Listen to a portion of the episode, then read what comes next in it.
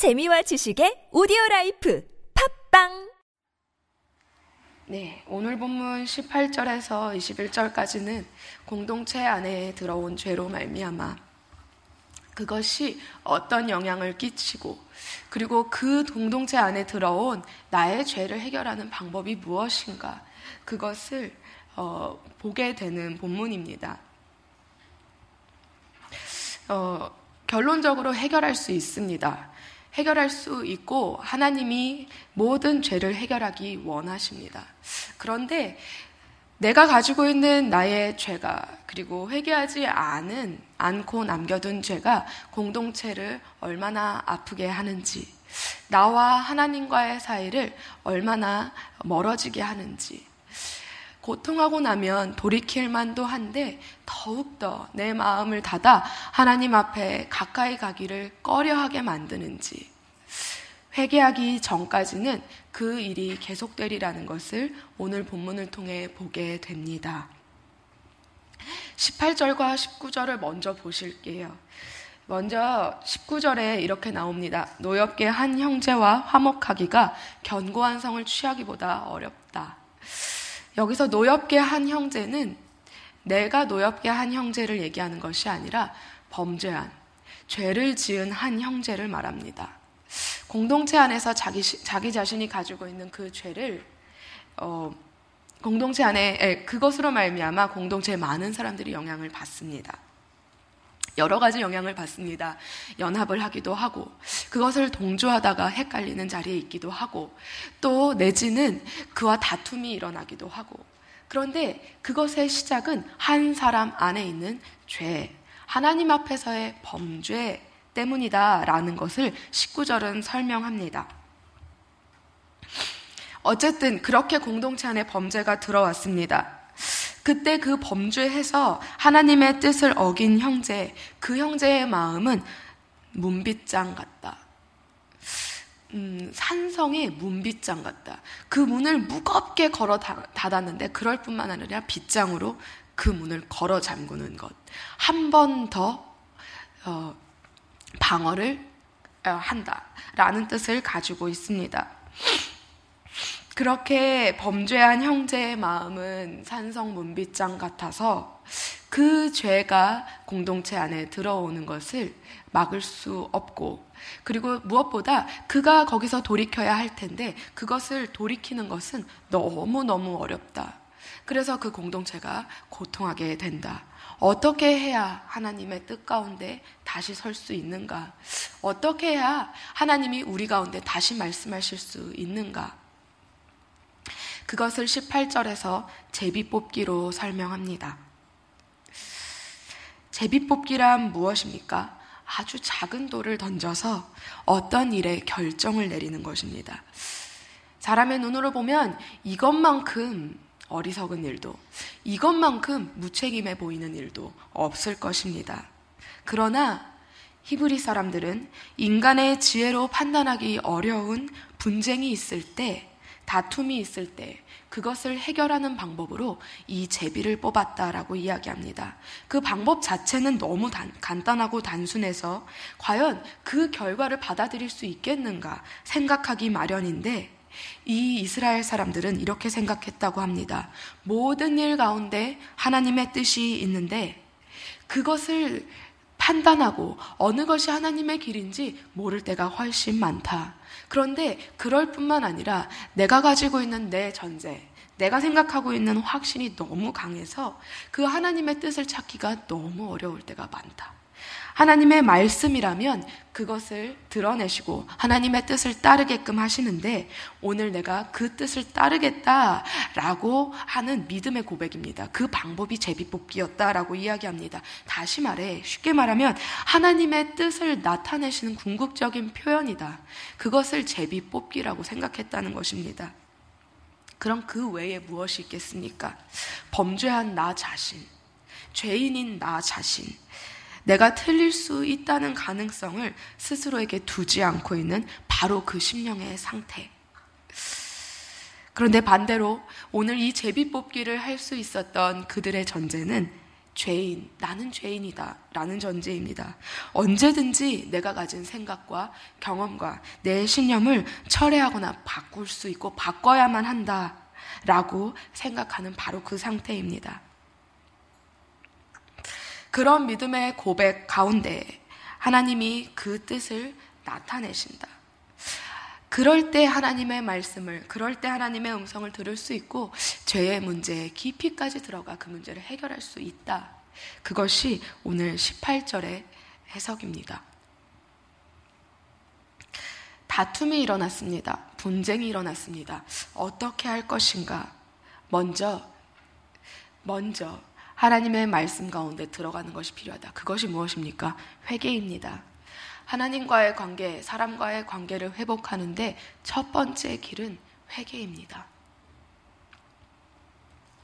그렇게 20절과 21절은 설명합니다.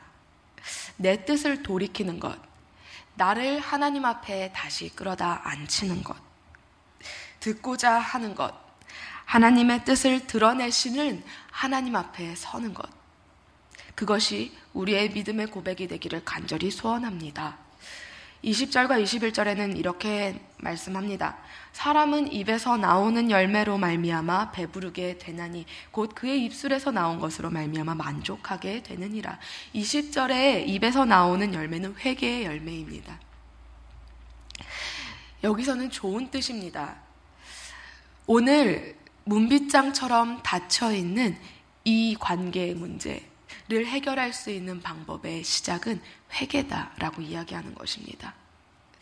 내 중심에서부터 내가 죄인임을 인정한 바로 그 상태에서 모든 이야기를 듣고 그 속에 담긴 하나님의 음성과 하나님의 마음을 알고 나 자신의 영혼의 심령의 답답함과 하나님 앞에서 다 꺼내지 못하는 상태를 성령께 의탁하여 기도로 나아오고 그리고 그것을 형제 앞에 나의 모든 어, 깊은 부분까지 어, 성령, 성령의 조명하심을 받아 고백할 때 바로 그때 나 자신과 다른 사람의 마음에 공동체 안에 그 죄로 말미암아 그 주변 모든 지체들이 고통했던 그 상처들이 다시 아물게 된 것, 되는다라는 것이 20절에 만족하게 된다라는 것으로 설명하고 있습니다.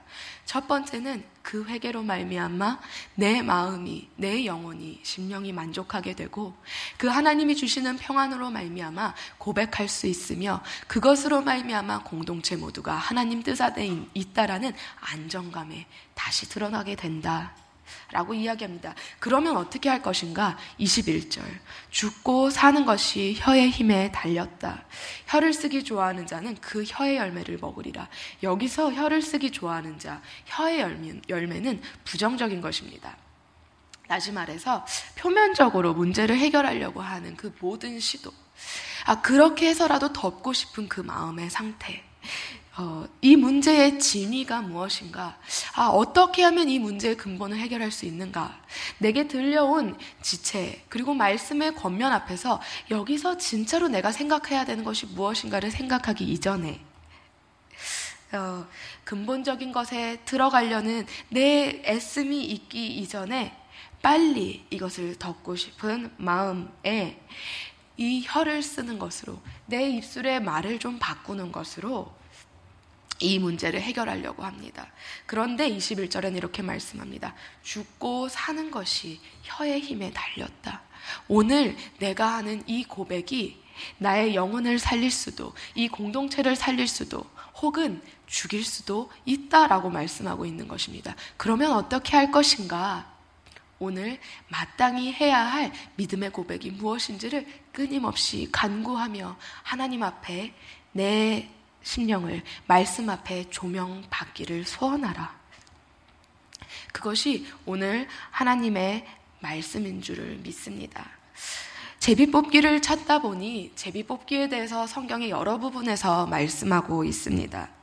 음, 그런데 가장 잘 아는 부분이 있다면 여호수아의 여호수아서에 나온 아이성 전투 어, 그때 나온 제비 뽑기일 것입니다. 여호수아 7장에서는 이렇게 나옵니다. 하나님께 온전히 바친 물건으로 범죄한 아간이 있습니다. 하나님의 백성인데 범죄했습니다. 그런데 하나님 어떤 방식으로 범죄했냐면 하나님께 배, 어, 모든 백성들이 바친 그 물건의 몇 가지를 자신의 탐하는 마음을 이기지 못해 숨기는 사건이 일어납니다. 그때 어, 그때는 어, 떤 시점이었냐 하면 어, 이제는 가나안 성의 전투에 참여해야 되고 하나님이 명령하셨고 말씀하셨던 그 언약을 지키는 가운데 어, 가기 직전에 있었던 예배에서 그런 사건이 일어난 것입니다. 여수아와 나머지 백성들은 그렇게 예배를 드리고 전쟁에 들어갔는데 아이성 전쟁을 시작하기 전에 그 아이성을 정탐하다 보니 평소 싸우고 이겼던 전쟁보다 훨씬 쉬워 보이는 것입니다. 일단은 그 수가 적고 그들이 굉장히 미약해 보였기 때문에 그들은 크게 어려운 싸움이 아니다. 아, 이건 쉽겠다라고 판단하고 우리 전체가 내려가지 말고 우리의 일부만 내려가서 이 아이성 사람들과 싸워도 우리는 크게 이기고 남을 것이다. 그러니까 쉽게 가자라고 결정했던 것입니다. 얼마나 쉬웠을지 모르겠습니다. 그러나 실제로 그 전투의 결과는 대패였습니다. 3천 명이 들어갔는데 아이성 사람, 그보다 훨씬 못한 아이성 사람들에게 대패하는데 그들의 마음이 물같이 녹았다라고 말할 만큼 그 아이성 사람들의 그 전투 의지와 그들의 용맹함은 이루 말할 수 없었습니다.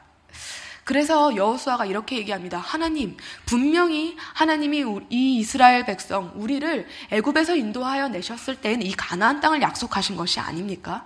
우리에게 승리가 있어야 마땅하고 이제는 가나안 땅에 들어와 정복할 것만이 남아 있는 것으로 아는데 왜 우리에게 이런 실패가 있습니까? 라고 이야기할 때 하나님이 말씀하십니다. 왜 이렇게 엎드렸는가? 어찌하여 너희가 이렇게 엎드렸느냐? 너희가 내 언약을 어긴 바가 있는데 그 어긴 약속을 다시 회복한 뒤에야 내 앞에 와서 엎드려라 라고 말씀하십니다. 그러면서 제비 뽑기를 시작하게 되는 것입니다. 너희 안에 죄가 있다 라는 말씀으로 하나님이 말씀하시자 그 죄를 추적하기 위해서 그 근본을 추적하기 위해서 제비를 뽑기 시작합니다. 그래서 이스라엘 자손 중에서 유다 지파에게, 유다 지파 중에서 어, 세라에게, 세라의 어, 세라 가족 중에서 삽디에게, 삽디의 가족 어, 자손들 중에서 갈미에게, 갈미의 자손 중에서 마지막 아간에게 제가 있다는 것을 이 제비 뽑기를 통해 알게 됩니다.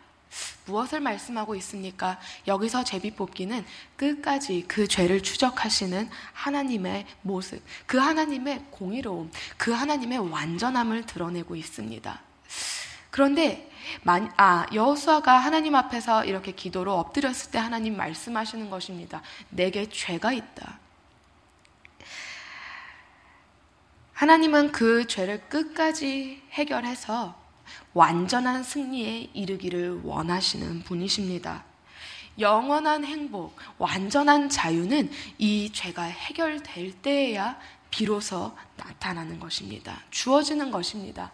그것을 누구보다 잘 아시는 하나님께서 우리를 추적하시고 우리에게 말씀하실 때에는 반드시 해결해야 되는 근본적인 죄가 있는 것입니다.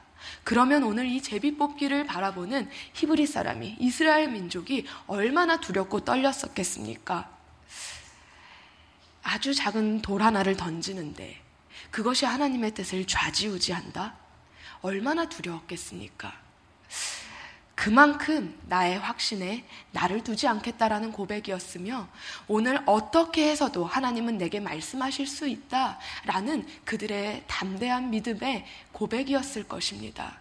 오늘 그렇게 하나님 앞에 서는 저와 우리 모두가 되기를 간절히 소원합니다.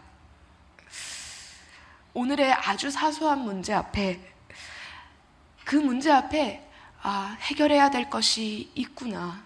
라고 생각할 수 있는 나 자신이 되기를 간절히 소원합니다.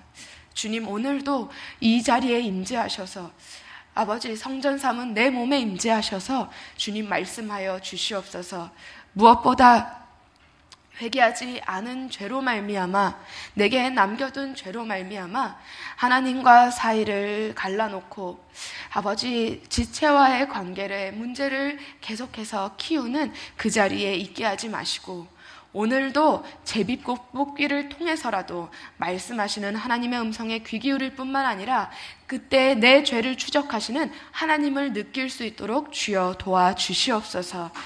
하나님 표면적인 문제를 덮는 것이 아니라 아버지 오늘도 근원적인 문제 그래서 완전한 자유 가운데 들어가게 하시기 위하여 그 하나님과의 교통에 들어가게 하시기를 원하시는 주의 마음을 깨달아 알 수 있도록 도와주시옵소서.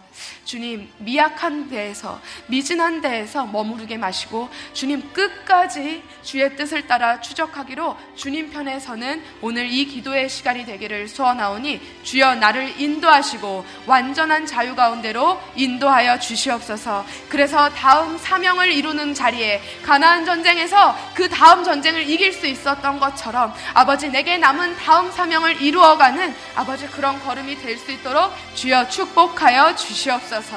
다 같이 주님을 부르심으로 기도하시겠습니다.